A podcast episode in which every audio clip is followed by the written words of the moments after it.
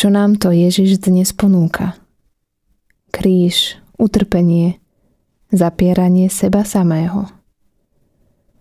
On sám prijal a prešiel touto cestou zapierania, utrpenia a napokon smrťou na kríži. Mal na to dôvod darovať nám život a slobodu, väčší život a slobodu Božích detí. Žiadne utrpenie a smrť by nemali zmysel, ak by po nich nenasledovalo zmrtvých stanie. Nasledovať Ježiša znamená vziať svoj kríž – každý z nás ten svoj.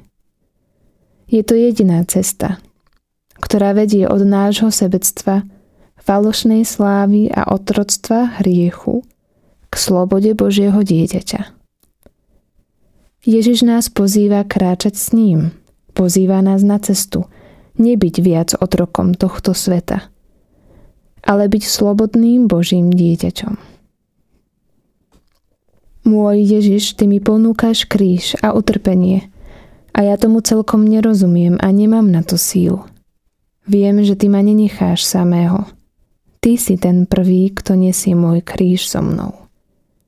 Pretože som tvojim dieťaťom a ty mi chceš dať slobodu.